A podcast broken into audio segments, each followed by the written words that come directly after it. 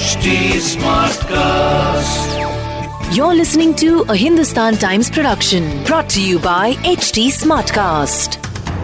देखिए मई के महीने में हम पहुँच चुके हैं कैलेंडर का पन्ना तो पलट चुका है लेकिन इतनी जल्दी आगे बढ़ने से पहले आपसे एक दरख्वास्त है। Let's look back at the month of April क्या आप जानते हैं April was one of the most devastating months when it came to COVID 19 numbers और खास करके महाराष्ट्र के लिए इन नंबर्स का क्या इम्पैक्ट रहा है। आज सचिन कलबाग हमसे बात करने वाले हैं। About the second wave of COVID आपको याद होगा, पिछले साल प्रिडिक्शन आई थी कि अक्टूबर नवंबर में ये सेकेंड वेव फूटेगा, लेकिन अब जाकर अप्रैल में इसका खतरनाक जो रूप है, हमें देखने मिला है। So what has it cost us let's find out हमें सबको पता है कि अप्रैल ये बहुत ही एक खतरनाक सा महीना था कोविड 19 के लिए, महाराष्ट्र के लिए और पूरे भारत के लिए। ये सेकेंड वेव में कोविड 19 के महाराष्ट्र में एक्चुअली जितने भी केसेस हुए हैं महाराष्ट्र में जब लास्ट ईयर से, पिछले साल मार्च 9 तारीख को महाराष्ट्र में पहला केस आया था, तब से लेके आज तक जितने भी केसेस आए सो एक महीने में करीब करीब 40 प्रतिशत केसेस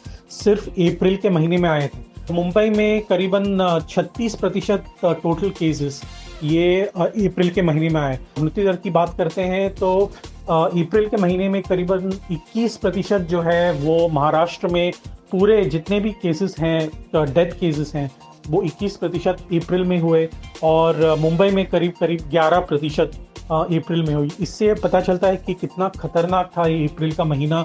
ये सेकेंड वेव जो है पूरे भारत के लिए एक हेल्थ इंफ्रास्ट्रक्चर का विनाश सा हो गया था।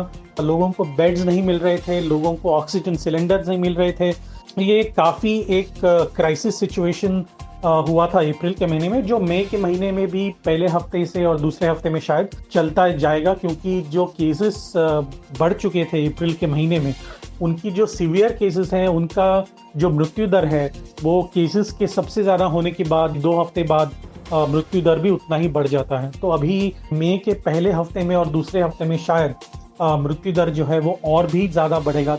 देखिए फ़र्स्ट वेव से अगर आप कंपेयर करें तो सितंबर 11 को जो पीक हुआ था महाराष्ट्र में, तब से लेके, यानी कि मार्च से लेके सितंबर तक, जो सितंबर के महीने में 42 प्रतिशत केसेस जो हैं, वो ओवरऑल थे फ़र्स्ट वेव में।